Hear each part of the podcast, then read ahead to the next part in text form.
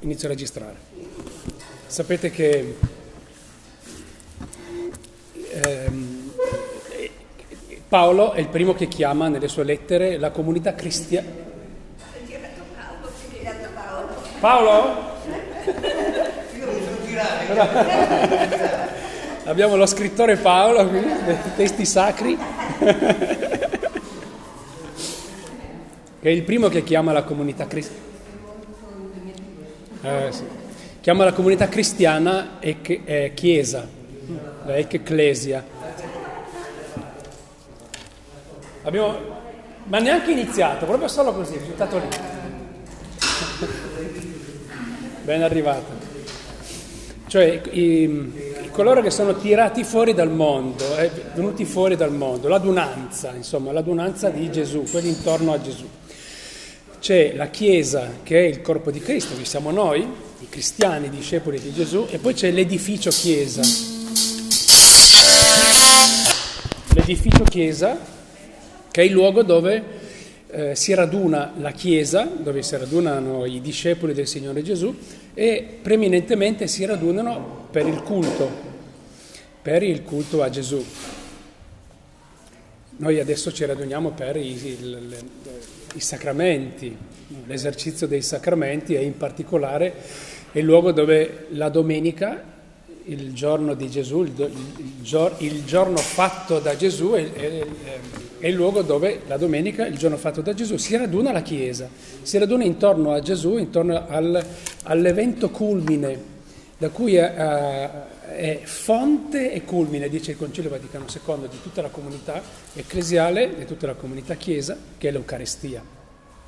E vedremo, non so se riusciamo a esaurirlo oggi, ma vedremo, non credo, però vedremo come eh, la Chiesa, sia dall'esterno e anche soprattutto dall'interno, è arricchita, è costruita con tutta una serie di simboli che ci aiutano a entrare dentro il mistero di Dio, il mistero della Trinità, dentro il mistero del Regno dei Cieli, della comunione dei santi e soprattutto dentro il mistero dell'Eucarestia, dentro il mistero de, anche il mistero della salvezza, perché eh, l'ambone, questo, questo luogo, eh, questo, questo manufatto, il battistero, scusate, questo, questo, questo, luogo, questo manufatto che eh, troviamo un po' sparso ovunque all'interno, a seconda di, delle chiese dove vai, all'inizio, a destra, a sinistra, al fondo, nascosto dietro, c'è quello fisso, c'è quello mobile, c'è quello fatto incavato, quello, eh, eh, ha un significato particolarissimo. E vedremo, magari non proprio tutti, tutti, tutti i dettagli, se poi voi siete così bravissimi e interessati che vi interessano tutti i dettagli, approfondiremo anche tutti i dettagli, però vedremo almeno che, quali sono i luoghi eh, simbolo, i luoghi particolari all'interno della Chiesa e quali sono i simboli particolari, prima ancora di entrare dentro la liturgia della messa. Vediamo proprio l'edificio. Quando entriamo dentro una chiesa, vediamo quella che è una, la gerarchia dei luoghi all'interno della Chiesa, quali sono i luoghi più importanti, sono tutti importanti dentro una Chiesa, però ci sono dei, dei, dei, dei luoghi che hanno la preminenza su tutto il resto. Vedremo anche cose, queste cose qui. Vediamo che cosa significa il, eh, come si chiama dove si mette la mano e ci si benedice l'acqua, l'acqua santiera. Vedremo che cos'è l'acqua santiera, il significato dell'acqua santiera, il significato del sagrato anche. Adesso sono andato all'esterno. E adesso va, tornerà di nuovo a mettere l'acqua benedetta, ma anche se non c'è l'acqua, però il, eh, il gesto di fede, il gesto simbolico lo potete fare comunque, anche dentro l'acqua santiera. Poi non importa se vi dicono, ma guarda questi sono pii, mi, no, voi dovete rispondergli così, non sono pio, sono cristiano. Però è un gesto di fede anche, un gesto di fede, un gesto che vi richiama, vedremo, che, vedremo anche che cosa significa in qualche modo, insomma, che cos'è, perché è stato messo lì qual era la sua origine, eh, come luogo simbolo, come manufatto eh, simbolico. Vedremo cos'è l'ambone, anche hm? il pulpito, per poi arrivare al, al presbiterio, che cos'è il presbiterio, eh, il tabernacolo. E prima il, sul presbiterio e nel tabernacolo l'altare, il seggio dove si siede eh, il celebrante e vedremo anche tutta questa sfilza di statue di cui le chiese, soprattutto le chiese datate, sono arricchite, statue, disegni, quando avremo un pochino, ci saremo stufati del locale chiesa, dell'edificio chiesa, entreremo dentro la, il rito dell'Eucarestia. Ma è importante guardare la, l'edificio chiesa perché è il luogo att- dove si celebra l'Eucarestia e attraverso il quale si celebra l'Eucarestia. Ed è anche il luogo dove si raduna eh, davanti alla Santissima Trinità il corpo mistico di Gesù, il corpo di Gesù, eh? i discepoli di Gesù. Va bene questa roba qui? Eh? Vediamo anche le vetrate, perché no? I santi, perché i santi, perché queste chiese molto ricche dentro e come me adesso le chiese sono molto spoglie, anche no? delle chiese che hanno perso un po' quella, l'immagine di, di, di tempio. Ci sono delle chiese che adesso sono completamente snaturate, sono un po' dei capannoni eh, che ti, ti, sì, sì, ti aiutano poco a incontrare il mistero. Sono molto anonime come chiese. Eh, invece la, la, differenza con una chiesa molto ricca, senza esagerare, e con una chiesa molto spoglia, che poi ci sono delle chiese semplici, ma che entri dentro e sei già cuore a cuore con Gesù perché anche se sono semplici, poco ricche di quadri, di immagini, di... però hanno tutte le cose al posto giusto. C'è il tabernacolo che è al posto giusto, il lumicino che è al posto giusto, le statue che sono al posto giusto, il presbiterio, è tutto fatto, entri dentro e c'è armonia, entri dentro e sei, anche se sono quelle cappelline magari che trovi dentro le scuole, dentro i monasteri, quelle cappelline da deserto, però entri dentro, ci sono invece dei casermoni enormi che non ti sembra neanche di essere. Vedremo perché questa cosa qui. Mm? Ok. Partiamo da alcuni minuti di domande, se ne avete, e poi... Domanda. Eh, non riesco a spiegarmi perché eh, c'è il calice e coprono sempre con... Eh, non so come... Ah, ok. Allora andiamo già dentro la liturgia, va bene, va benissimo. No, perché l'altra volta hai già parlato Va benissimo.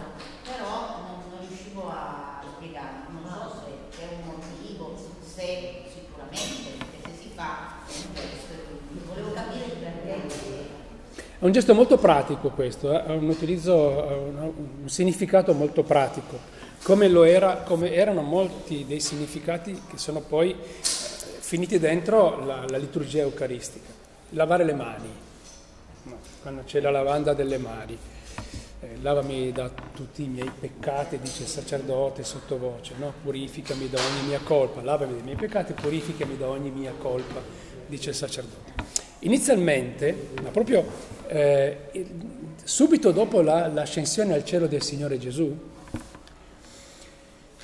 la celebrazione dell'Eucarestia non era ancora così strutturata come è strutturata adesso e non era ancora una netta separazione tra quella che era stata la cena pasquale ebraica, da cui è nata l'alleanza nuova, l'Eucarestia di Gesù, e la celebrazione dell'Eucarestia di Gesù. Quindi cosa, cosa avveniva?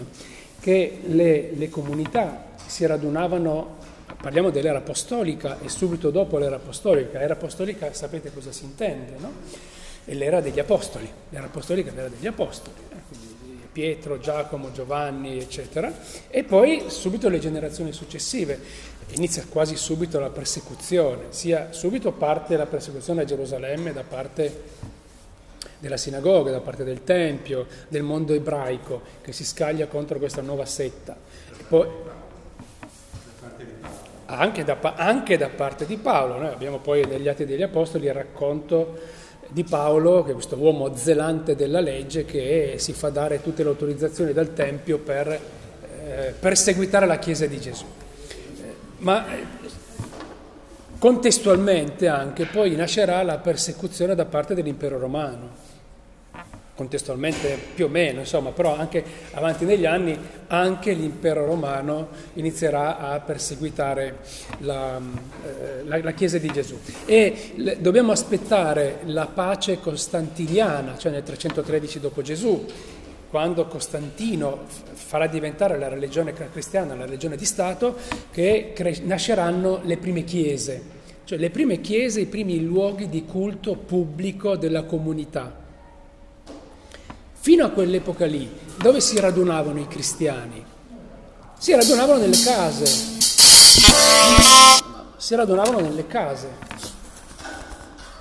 Scusate, così è mia mamma che mi chiama, ma adesso senza tornare si radunavano nelle case e sotto le persecuzioni, domus ecclesia, sotto la persecuzione si, si radunavano nelle catacombe, soprattutto per la celebrazione dei defunti e la celebrazione anche eucaristica. Tant'è vero che poi nel corso della storia erano molti santi, eh, San Francesco Saverio, San Francesco Neri, che andavano a celebrare, San Francesco Neri si chiama, no? Sa, San Filippo Neri, andavano a celebrare nelle catacombe eh, giù a Roma. Però fino a, alla pace di Costantino le celebrazioni erano dei culti sia nelle case private e sia nelle catacombe. Ma prima di arrivare a una celebrazione eucaristica staccata dalla cena pasquale ebraica, eh, subito all'inizio avvenivano in due.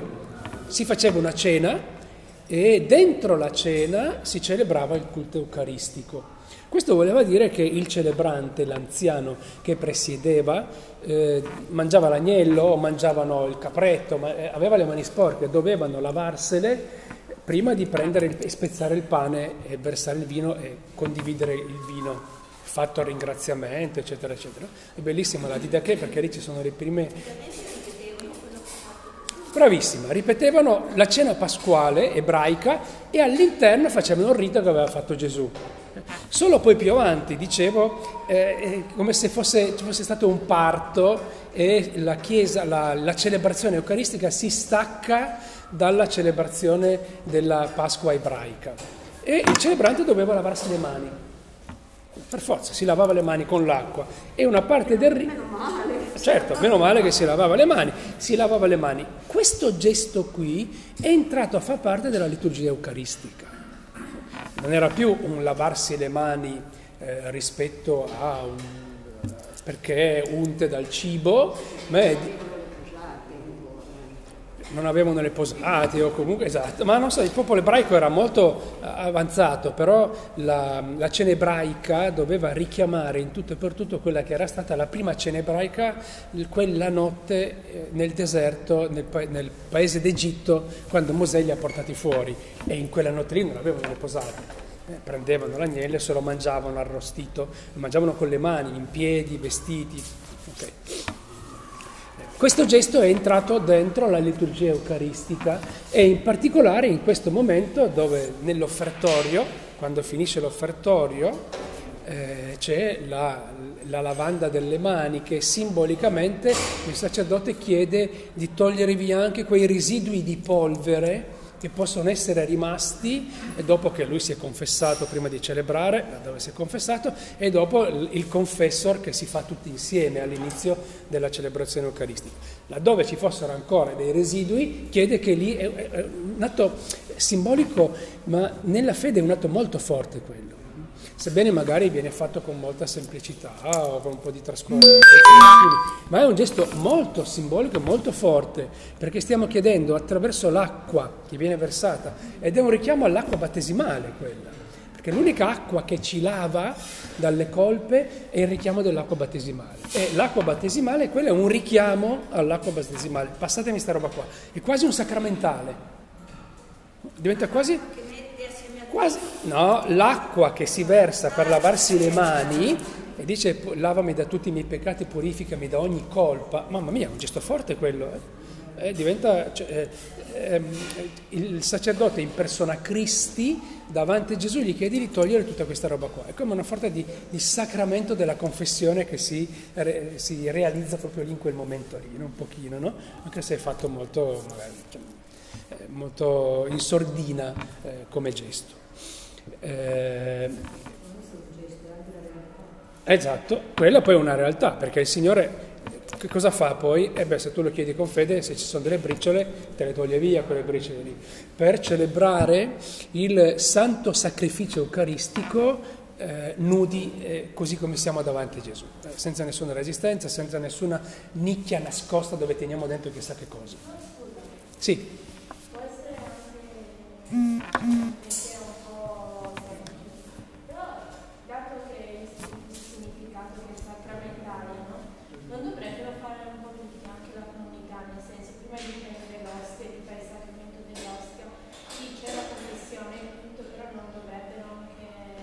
La confessione eh, della comunità viene fatta all'inizio della celebrazione eucaristica. Quello è proprio un atto, sacrament- è, è un atto di, di perdono. Tutta la comunità radunata intorno a Gesù prega ed è una preghiera rassunta, riassunta e abbracciata dalle braccia del sacerdote. Vedete che molte volte il sacerdote apre le braccia, le chiude, fa preghiamo, poi fa così e poi le apre. E questo gesto qua di aprire, chiuderlo in preghiera, poi riaprirlo, è perché sta prendendo nel suo eh, faudale, come si dice in italiano, sta prendendo il suo grembo, sta prendendo nel suo grembo eh, tutte le preghiere della comunità, le sta prendendo e le offre al Padre insieme alla sua preghiera. È come se pregando stesse dando voce a, a una voce unica di tutta la comunità. E scusami, in gesto, in, nella preghiera iniziale, confesso Dio Onnipotente a voi fratelli, eh, c'è la preghiera di perdono. Siamo già dentro la liturgia, ma c'è la preghiera di perdono, tant'è vero che noi diciamo, eh già adesso, subito dentro, eh, confesso a Dio Padre Onnipotente, a Dio Padre Onnipotente, a voi fratelli, adesso sorelle, hm? Che ho molto peccato in pensieri, parole, per omissioni, per mia comia, e supplico la Beata Sempre Vergine Maria, la Madre della Chiesa, gli angeli, i santi e voi fratelli e sorelle di pregare per me il Signore Dio nostro. Il sacerdote è una preghiera di confessione enorme, dove ognuno di noi confessa il proprio peccato e chiede ai fratelli di pregare. Anche qua c'è da lontano c'è un eco di un qualcosa che avveniva eh, inizi, ai primi secoli della Chiesa. Quando, adesso vado, passo all'esterno della Chiesa. Quando le chiese, c'erano le, eh, una delle prime strutture dell'edificio Chiesa eh, le hanno costruite prendendo dalla Domus Ecclesia, dal, dalla, dalla, chie, dalla la casa dove si celebravano. Quindi nelle case eh, mutuano un pochettino architettonicamente e strutturalmente poi la forma dell'edificio della chiesa. E una par- era, c'era una parte esterna, che era una sorta di chiostro, una sorta di, di, di chiostro collegato alla, all'edificio chiesa. Era un chiostro con un ingresso che dava all'esterno, un unico ingresso da cui si accedeva, e un, un ingresso poi all'edificio chiesa. Questo chiostro al centro aveva una fontana questo, questo, che, questo, luogo qua che si chiamava atrio, eh, in questo luogo qua passavano tutti quanti, chi andava dentro, e si facevano le abluzioni nella fontana dove c'era l'acqua. Le, le abluzioni erano abluzioni simboliche, cioè mi pulisco da tutta la polvere che ho accumulato dalla precedente Eucaristia, che era la settimana prima. In questa settimana si è accumulata un sacco di polvere addosso. La, la, la, simbolo polvere preso dall'ultima cena di Gesù quando lava i piedi. Okay. Tutta questa polvere simbolicamente se la pulivano con quest'acqua e poi entravano in chiesa. All'esterno, dentro questo atrio, chi ci rimanevano?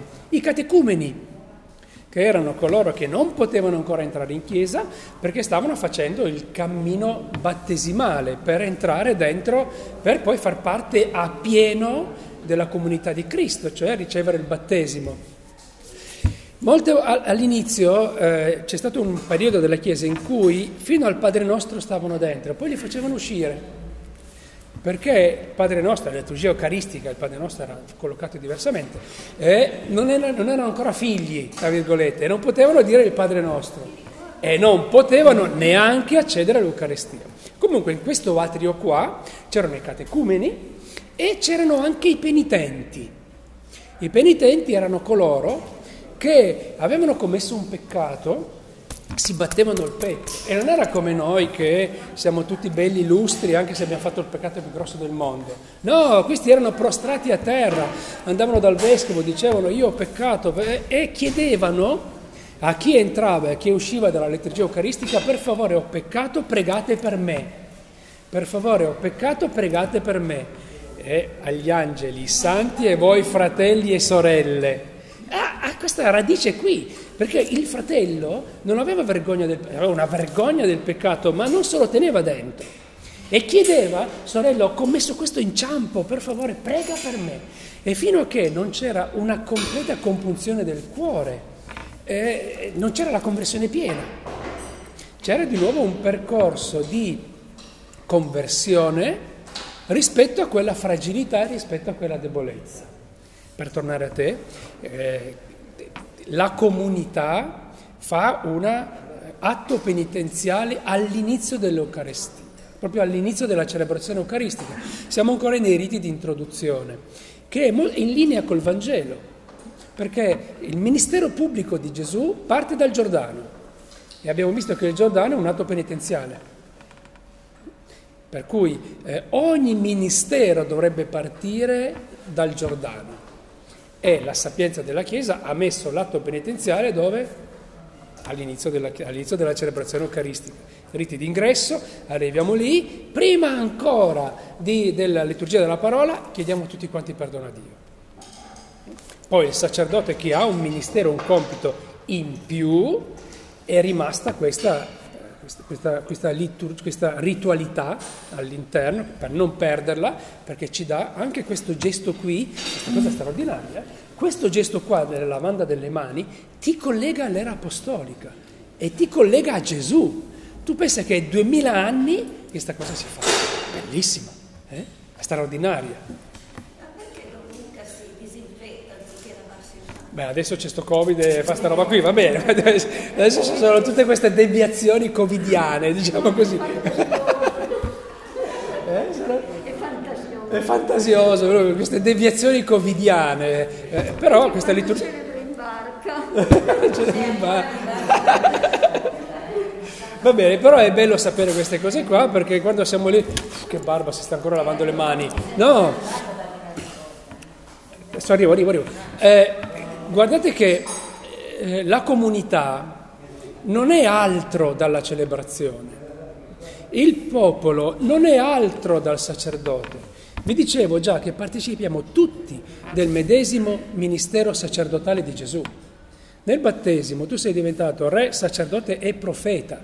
Sacerdote significa che partecipi a tutta questa ritualità, ognuno nella sua funzione. Ma la funzione del popolo in quel momento lì è unirsi al sacerdote e domandare a Dio di purificarlo da eventuali polverine che si sono rimaste nascoste. Adesso siamo tutti purificati esternamente però. Eh? Esternamente siamo disinfettati, internamente speriamo anche di esserlo anche disinfettati, ma eh, ci sono tante cose che, cioè la fragilità umana ha una radice enorme, questa cosa qui. ok.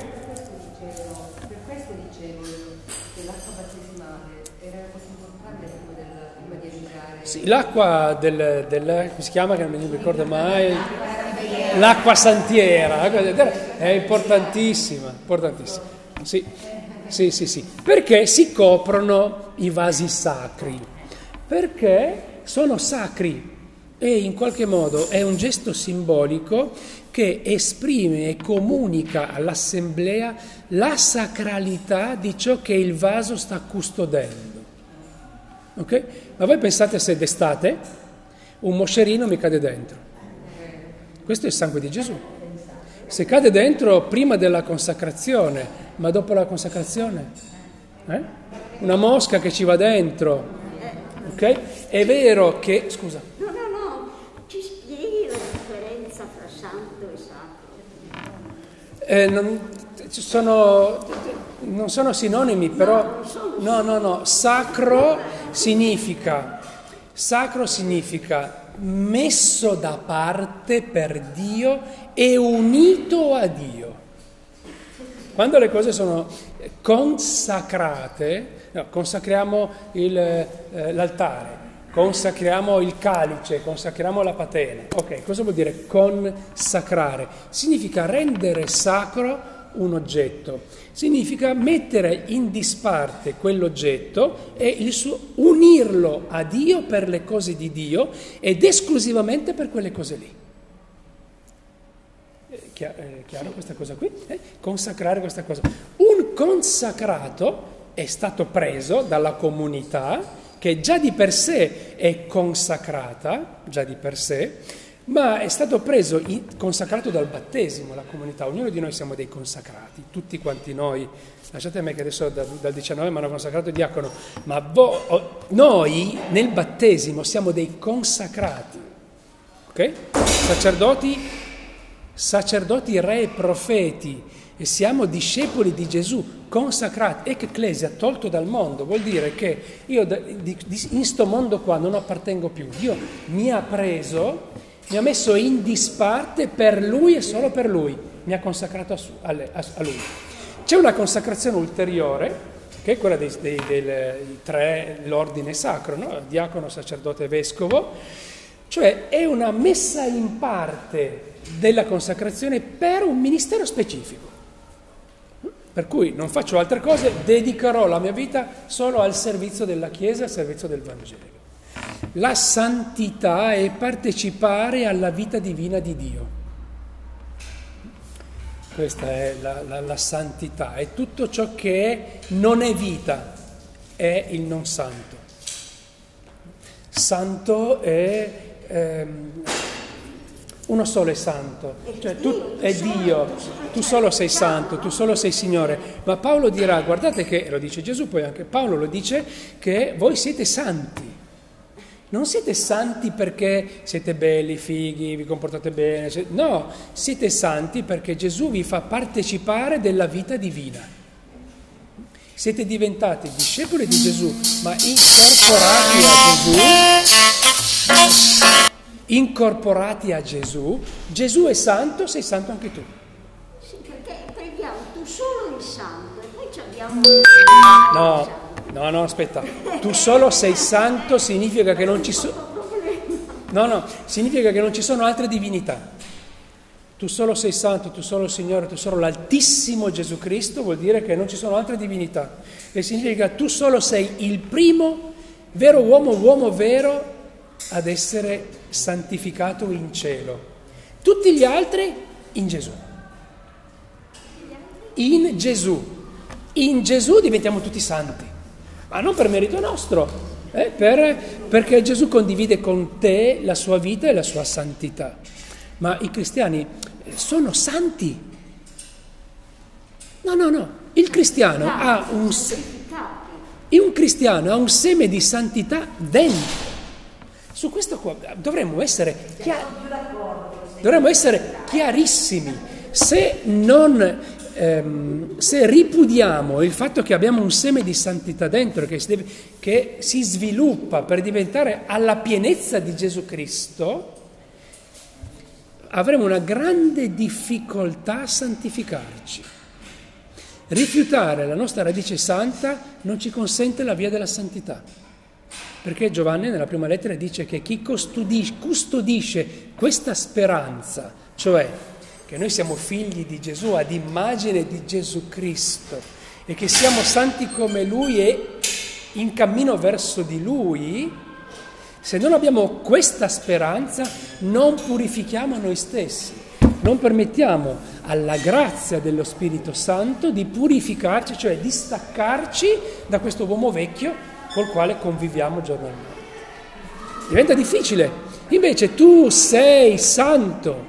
Paolo prendeva i primi cristiani, si rivolgeva ai primi cristiani, scriveva le lettere e diceva voi siete santi.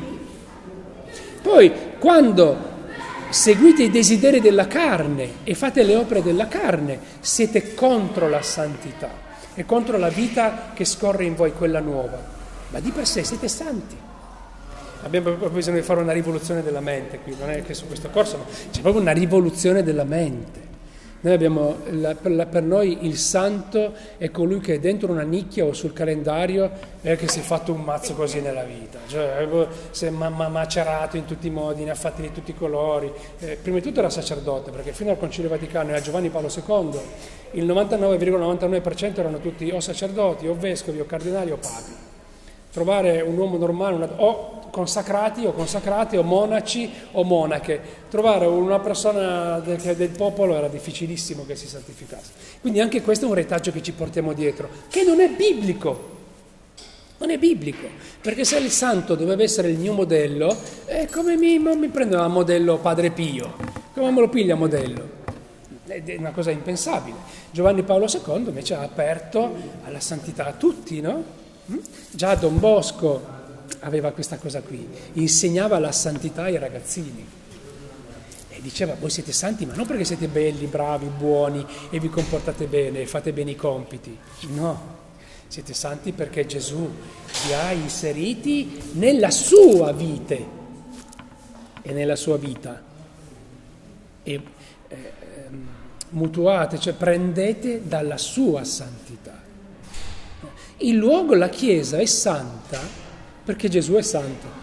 Togliamo Gesù, è un luogo sacro, un luogo consacrato, l'unico utilizzo dovrebbe essere quello, perché poi ne fanno di tutti i colori dentro le chiese, e fanno le cene, fanno mangiare i poveri, fanno le danne, ne fanno di tutti i colori dentro le chiese adesso, ma la chiesa di per sé è un luogo santo, sacro, destinato esclusivamente alle cose sacre di Dio. Punto. Per tutto il resto ci sono le altre cose, c'è un locale dell'oratorio, e i locali, un teatro, un salone. Mm? Ok? Però nel Medioevo si aprivano le cattedrali per, per far, perché i poveri andassero a dormire. Cioè, le, le, le antiche cattedrali erano in pendenza perché al mattino buttavano l'acqua, perlomeno. Sì, sì, sì, sì. Che... Poi ci sono, beh ragazzi, ci sono, la, le chiese sono per l'uomo, non lo adesso, 50 anni fa, quindi oggi, eh, quando, quando, è stata costituita, non so il termine giusto, la, la parrocchia della risurrezione, con gli insediamenti del 33, non c'erano di ritrovo. E allora il parroco apriva all'assemblea del, degli assegnatari Chiesa. Ci sono dei momenti forti nella storia dell'uomo, ok? Dei momenti molto forti, per cui... Eh, le... A Roma c'è una chiesa, adesso non mi scappa il nome, dove una volta all'anno fanno il pranzo dei poveri nella, Sant'Egidio. Sì, sono scelte... Sì, sì, sì, in chiesa eh, sono scelte che fanno i parroci, però eh, di per sé... Di, no, certo. no, di per sé la, la, nei momenti forti della storia eh, dell'umanità tutto è a favore dell'uomo. Il sabato è per l'uomo, non l'uomo per il sabato, la legge è per l'uomo, non la legge è per il sabato, la grazia è per l'uomo e l'uomo è per la grazia in questo caso qua. Eh? Okay? Per cui anche la Chiesa è un edificio nei momenti forti, è ovvio che eh, c'è una guerra, ospiti malati dentro, è ovvio questa roba qui. Eh? Okay. Ma di per sé, di principio, è un luogo consacrato e non faccio venire a giocare i bambini a palla dentro la Chiesa, vado in un campo da calcio. Okay? Poi posso decidere, perché sono il vescovo, posso decidere comunità di Sant'Egidio che devo dare un gesto simbolico e li faccio venire a mangiare. Ho un locale e li faccio andare a mangiare di là i poveri. Eh? Perché quello è un luogo, un'aula liturgica destinata a determinate cose. C'è un po', alcune volte un po' di confusione, ma okay, non, non, è, non importa. Ho risposto un po' alle domande? Sì? Va bene, l'edificio chiesa, allora part- siamo partiti dalla Sagrata, vi ho detto che c'era questa cosa qua all'esterno. L'edificio è un edificio che serve per eh, l'adunanza della comunità di Gesù. è il luogo dove si raduna, si raduna. all'inizio si radunavano, eh, vi dicevo, alla domenica, quando poi c'è stato il... All'inizio si radunavano già, perché tu leggi le lettere di Paolo e lui dice che le, comunità si radunavano, eh, leggevano anche le varie lettere. Leggevano le lettere di Paolo, le leggevano a tutti, davanti, si leggevano davanti alla comunità, ma erano locali, non erano chiese, erano magari delle stanze di, di, un, eh, di, di, un, fratello che aveva un locale da mettere a disposizione, lo metteva a disposizione, tutta la chiesa di Corinto, piuttosto che le chiese di Efeso, piuttosto che delle Galazie, si radunavano nelle case dei fratelli.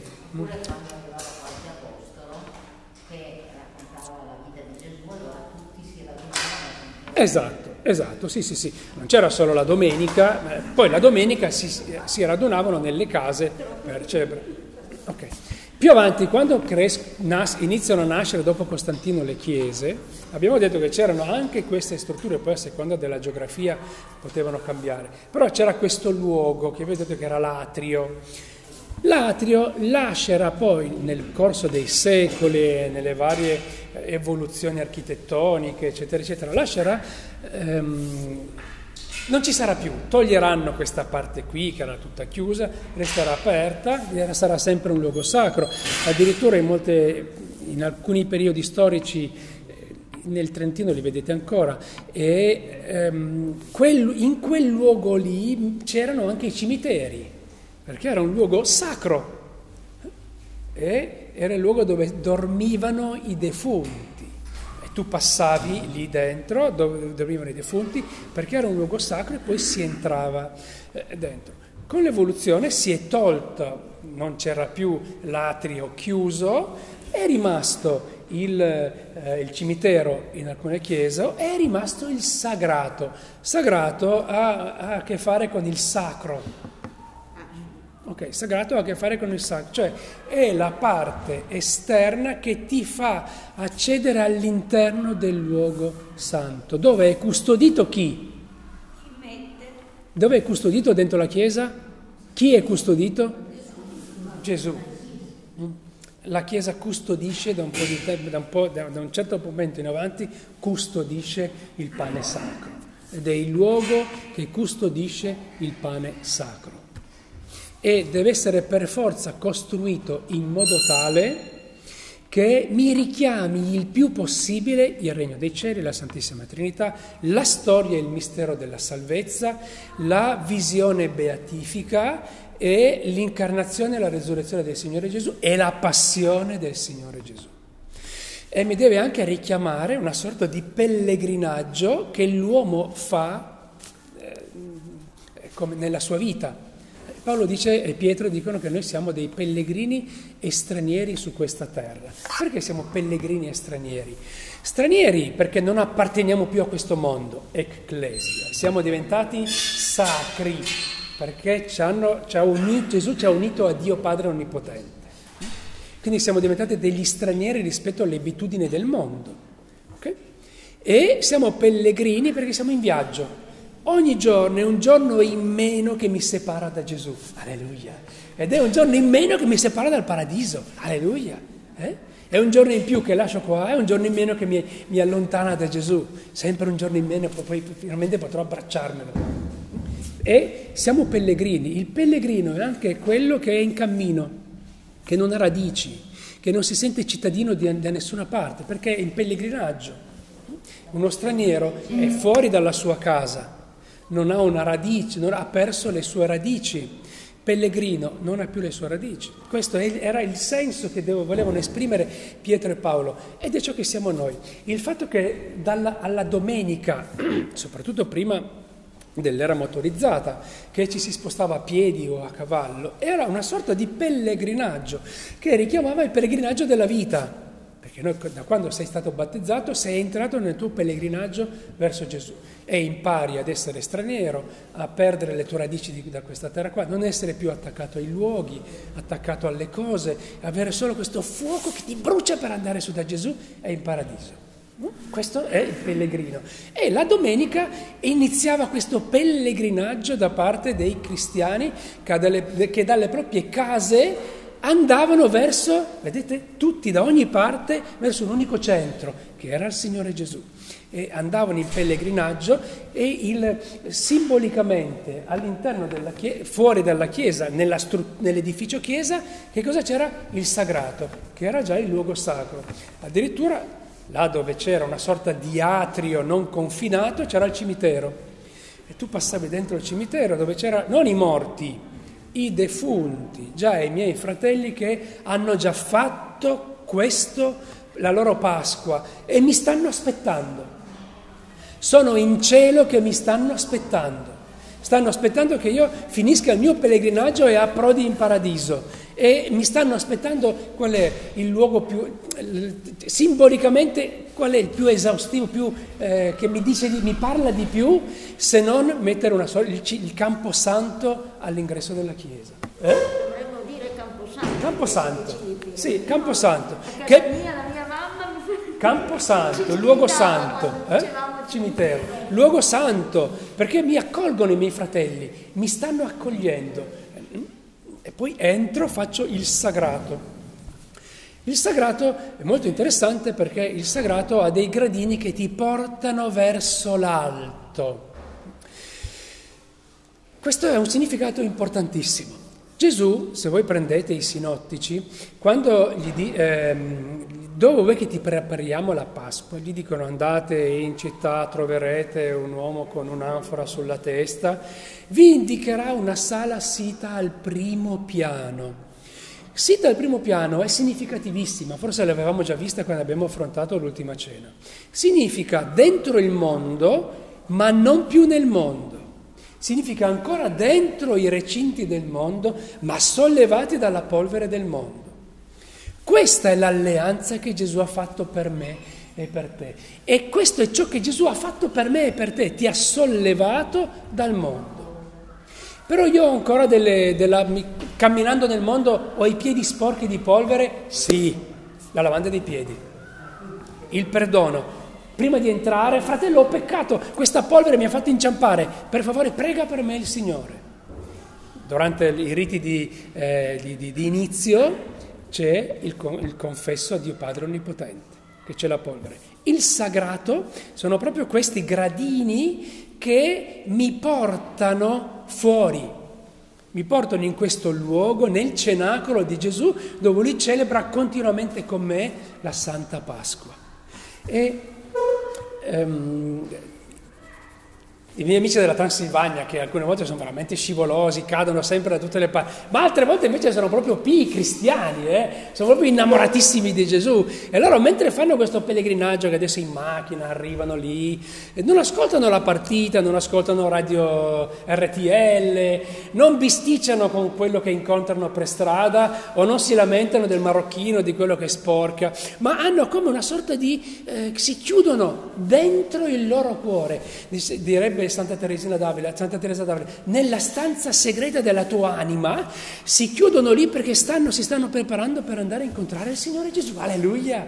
In questa celebrazione eucaristica bellissima, è un, un lavaco di rigenerazione di nuovo che è l'Eucaristia. E quando si avvicinano in questo pellegrinaggio, per cui i loro cuori, i loro occhi, le loro orecchie, la loro anima, l'attenzione è tutta fissata sulla celebrazione eucaristica, si stanno predisponendo a incontrare Gesù nell'Eucaristia, arrivano al sagrato ed è un momento santissimo, perché fisicamente è il momento in cui si sollevano dal mondo e stanno entrando dentro il paradiso, alleluia, dentro il trono di Dio, dentro la casa di Dio. E questi miei fratelli della Transilvania, appena entrano, la prima cosa che cercano è il lumino col tabernacolo, per salutare il loro Signore che li ha attirati con un fuoco incandescente quella domenica, nonostante la pioggia, nonostante il vento, nonostante la neve, li ha attirati lì. Alleluia! Il sagrato è un luogo sacro, perché è quel luogo che inizia a staccarti dalla terra, per farti accedere dove? In quel luogo dove vive Gesù, la Santissima Trinità, perché tutto è predisposto per farmi incontrare faccia a faccia con la Santissima Trinità.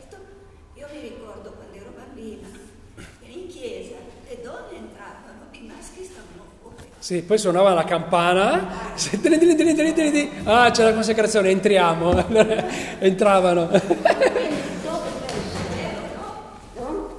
Per... Esatto, andiamo a prendere un pezzo di messa, è vero, è vero. Però lì sul sagrato si facevano gli affari più belli, eh? gli uomini concludevano la vendita della mucca, il trattore, eh beh lì... Eh. Se ne facevano di cose eh, bellissime lì fuori. Però era, eh, il, il, sagrato ha questo significato qua. Quando entriamo qui, soprattutto dove, dove, è situata questa nostra Chiesa della pace, il sagrato può, può avere questa forza. Il sagrato della, della pace cosa sarebbe? È que, quando entri nel... Re... Tra il cancello. Bravissima, tra il cancello e stai entrando dentro.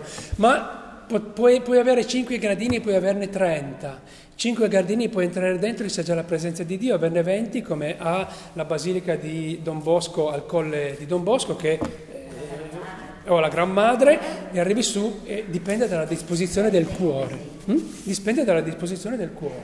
Entro dentro e so cosa sto andando a fare. So chi sto andando ad incontrare e ho consapevolezza di chi mi incontrerà oggi. Alleluia! Il fedele colui che ha detto sono l'amen e mai ritirerò il mio amen da voi. E quando anche se io laddove sono, eh, sono caduto nella fede, lui rimane fedele perché non può rinnegare se stesso ed è lì che mi aspetta. Alleluia. Il sagrato. Ok? Sono eh, bella, no? Questa, questa, l'immagine che ha mantenuto la, anche l'architettura della Chiesa eh, di tenere la Chiesa rialzata. La stessa cosa è il presbiterio che è ancora un luogo più rialzato. No, non ho mai pensato al sagrato in questo modo. Oh, sì, sì, sì. sì. Eh? Perché c'è la gente che esce Ah, lì si fumano, fa tutti i colori, se ne fanno di tutti i colori, ma perché non c'è più la consapevolezza del, della sacralità dei luoghi e di cosa stiamo andando a fare. Mm? Ma la, di per sé, proprio capite il mantenere sacro un luogo, Mantengo sacro un luogo a tutta la forza della sacralità. Vi ricordate quando parlavamo del simballo, il simbolo, che era quel coccio rotto a metà, una parte ce l'ho io, una parte ce l'hai tu. Le chiese sono costruite con tutta la, una simbologia messa al posto giusto perché c'è una realtà corrispondente che si affaccia attraverso la finestra del simbolo. Attraverso la finestra del simbolo del Cristo, del, del crocifisso che abbiamo, c'è tutto il mistero della passione e risurrezione di Gesù che mi si può affacciare da lì. Pensate quanti miracoli sono successi attraverso un crocifisso in legno. Francesco, anche solo qua davanti a me c'è il, il, crocifisso di San Damiano, ma Francesco Gesù gli ha parlato da quel crocifisso. Padre Pio ha ricevuto le stigmate da un crocifisso. Eh, capite? Il simbolo di un crocifisso eh, richiama tutta quella realtà, ma il collegamento è sempre la fede e il mantenerlo così com'è. Okay. Quando entriamo dentro, abbiamo quelle chiese bellissime, ricchissime, e quando entri dentro la soglia della chiesa hai questa sorta di penombra, ma hai, sei circondato da una, una marea di santi Alleluia, una marea di angeli, eh, ma come sono anche quasi un po' come dire, troppo, troppo. Eh, che cosa mi devono esprimere? Secondo voi il fatto che ci siano tanti angeli, molti santi, eh, che cosa mi esprimono? Tutte le finestre con i santi, con le, abit- le, parole di Dio e la Madonna e proprio per le statue fisse dei santi, in molte chiese tu hai tutti questi bellissimi qua- eh, eh, dipinti. Eh? La Chiesa universale è la Chiesa trionfante, la Chiesa militante e la Chiesa purgante che si incontrano in questo luogo qui sacro. E il fatto di avere questa abbondanza di angeli e di santi mi esprimono la comunione mi, di me, che sono Chiesa militante, con la Chiesa trionfante. Vi ricordate prima davanti al sagrato abbiamo i, i, il, eh, eh, il, campo santo eh, che mi dicono ehi stai entrando nella nostra comunione, ti stiamo aspettando e lì siamo piena, siamo dentro proprio. Perché l'Eucarestia nell'aula liturgica e nel luogo santo della Chiesa è il luogo dove cielo e terra si fondono insieme, si annulla lo spazio e si annulla il tempo. E nel mistero eucaristico abbiamo cielo e terra che si fondono insieme. Abbiamo fatto i gradini per salire, il presbiterio è ancora in alto. Duc in altum, in alto i nostri cuori sono rivolti al Signore, eh, che ci dice nell'offertorio. Certo, perché è il momento, quello è il momento dell'elevazione dei cuori, dell'elevazione dell'anima, dell'elevazione degli occhi, in cui totalmente stiamo prendendo l'ascensore verso Gesù, verso il paradiso perché stiamo andando, ci stiamo affacciando al trono dove ci sarà poi lì il sacrificio incruento. Alleluia. Io trovo che quello che fa Luca, che quando fa i battesimi li accoglie alla porta della chiesa. Adesso vediamo, bravissimo. Sì, ok? I luoghi, ok. Cosa troviamo appena entriamo dentro? Abbiamo detto, sì, abbiamo detto la ricchezza, e, fe, e tanto finiamo col, batte, col, battistero. Abbiamo detto la ricchezza della, dell'abbondanza dei segni che ci richiamano la Chiesa universale, la Chiesa militante che è in comunione con la Chiesa trionfante, quella che è già in cielo. Eh? Siamo in comunione, siamo una cosa sola, noi ancora qui, voi siete già lì. Quello è un simbolo che me lo esprime. E le feste, le, gio, ogni giorno della liturgia dell'anno che si festeggia uno o più santi, e che in quel giorno lì, San Roberto Bellardino, San, eh, mettete voi, San Valeria, eh, in quel giorno lì c'è una grazia specialissima legata al santo. C'è proprio una finestra di grazia particolarissima legata a quel santo lì. E allora sarebbe interessante eh, essere educati a leggere la storia, prepararci il vespro prima, leggere la storia un pochino di quel santo e poi il giorno dopo entrare nella grazia impetrata da quel santo. Ogni giorno noi potremmo fare un bagno di grazia e di santità unico. Questa è la chiesa, eh? la chiesa bellissima. E il luogo poi è questa chiesa, ok, eh, l'edificio chiesa anche. Entriamo dentro nel giorno della domenica e la prima cosa che trovo, quando ho cercato prima di tutto, cerco dove è Gesù. Adesso alcune volte non sai più dov'è perché te lo nascondono da tutte le parti devi avere una mappa Google che ti dice Gesù è là dietro, segui a destra, poi a sinistra, e poi sali, poi scendi e poi forse lo trovi. eh, ok, certe cose veramente allucinanti. Però una volta addirittura venivano costruite con eh, il presbiterio, sapete che il presbiterio è il luogo dove c'è il, l'altare, dove si celebra eh, l'Eucarestia e eh, dove c'era eh, il tabernacolo che puntava ad est perché ad est c'è il sorgere del sole e Gesù è il sole nascente. Mm? Colui che, eh, com'è che dice la liturgia del, eh, del mm, il benedetto, eh, eh, sì, il cantico di, adesso ve lo dico, eh. ero proiettato da altre parti, quello che diciamo noi nelle lodi, quello che si recita nelle lodi. Perché uh, significa... Eh? Che si dice nelle lodi al mattino, alla sera si dice eh, il Magnificat, al mattino si dice il Benedictus, quando dice il sole nascente. Eh? Erano costruite col fronte, con l'abside, il fronte ad est, perché dovevano richiamare Gesù che nasceva che veniva da est.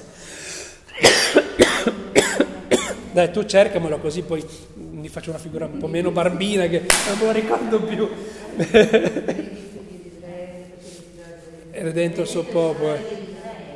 E tu bambino sarai chiamato profeta dell'Altissimo perché andrai innanzi Signore e preparargli le strade. Grazie alla bontà misericordia del nostro Dio, per cui verrà a visitarci, per cui verrà a visitarci dall'alto un sole che sorge. eh? verrà a visitarci dall'alto un sole che sorge. Interessante questa cosa qui, eh? però le chiese inizialmente per un po' di secoli avevano eh, la, la, la, parte dell'abside, la parte dove c'è il presbiterio e soprattutto il tabernacolo orientata verso est, perché Gesù è questo sole qui, è orientata verso est, era orientata verso il sole che l'alba, l'alba del nuovo giorno, che veniva celebrata l'alba del nuovo giorno durante l'Eucarestia. Un simbolo fortissimo. Però tu varchi le porte del sagrato e dovresti, dovresti trovarti che cosa? Il battistero, per forza. Perché dovresti trovarti il battistero e poi chiudiamo. Perché prima di entrare bisogna... Battistero perché l'atto penitenziario precede. No, il battistero dunque è perché viene battezzato? Sapete cos'è il battistero prima di tutto? È il luogo bat- dove si, fa- si- si celebra il sacramento del battesimo. Perché il battistero dovrebbe essere collocato all'ingresso della chiesa e non al fondo. Perché è l'iniziazione cristiana, è il sacramento dell'iniziazione. Ed è il sacramento. È il sacramento dell'in- Iniziazione cristiana. che mi introduce dentro la Chiesa. Senza il battesimo non potremmo essere, non potremmo stare, non siamo parte della Chiesa di Gesù. Ma perché ci sono così tanti problemi? Vabbè, poi nel corso della...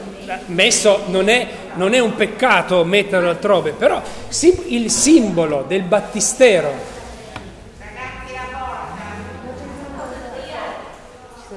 Dai, vedo- ci stanno dicendo che è finito.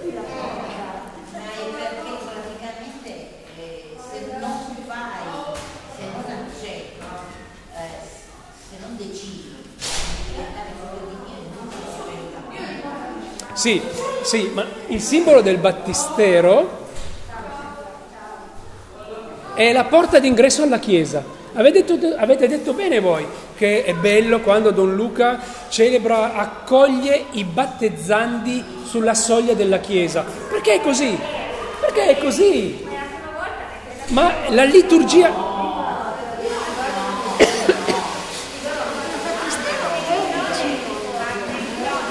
La- ah,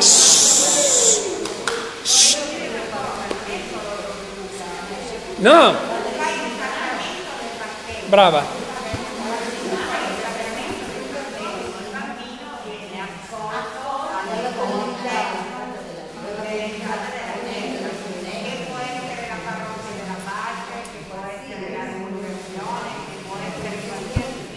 Sì, Sì, la liturgia. Brava, esatto, la liturgia del battesimo prevede proprio l'accoglienza dei genitori quando c'è il battesimo dei piccoli o comunque dei battezzandi sulla soglia della chiesa. E si dice infatti cosa siete venuti a fare? Che cosa chiedete nella liturgia dei bambini per i vostri figli? Eh? Perché è proprio il sacramento che ti introduce dentro il corpo di Gesù. Tant'è vero che poi ci- dopo, il batte- dopo, il- il sacra- dopo la celebrazione del sacramento del battesimo, che sei diventato figlio di Dio, la liturgia prevede che ti avvicini a che cosa? All'altare. Perché il sacramento del battesimo ti porta ad essere nutrito dal corpo di Gesù. Se voi prendete la chiesa del Santo Volto, che è bellissima la chiesa del Santo Volto, eh, pur se è nuova, pur se è sembra un casermone, ma ha- dentro ha delle simbologie ricchissime, straordinarie. Eh? No, no, adesso a parte la sindone, però poi appena voi entrate, varcate la soglia del... eh, ha un atrio, anche quello ha un atrio, Santo Volto, ha un atrio, ok. Superato l'atrio, poi entrate dentro, sulla sinistra c'è proprio un battistero che richiama quelli che erano i battisteri di una volta. I battisteri delle prime chiese come erano fatti? Erano delle vasche dove entravi dentro, e questo era interessante perché tu entravi dentro e questo entrare dentro simboleggiava la morte perché entravi dentro l'acqua, dentro questa vasca eri coperto dall'acqua e l'acqua era come se tu fossi una seconda nascita, che era proprio così, uscivi dall'acqua pulito nella coscienza, figlio di Dio. E quando uscivi dall'acqua, riuscivi fuori e andavi verso l'altare. Alleluia. Pronunciando il Padre nostro. Il, è proprio la liturgia. Asco- sì. Mi piace quasi quasi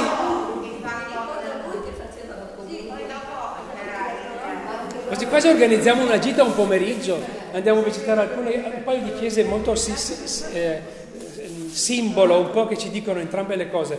Però il battistero del- della chiesa, del sa- Sacro Volto, voi entrate a sinistra, è vero che c'è una, una sfe- una mezza sfera mm? e eh, è posta al centro di che cosa? Di una vasca ottagonale.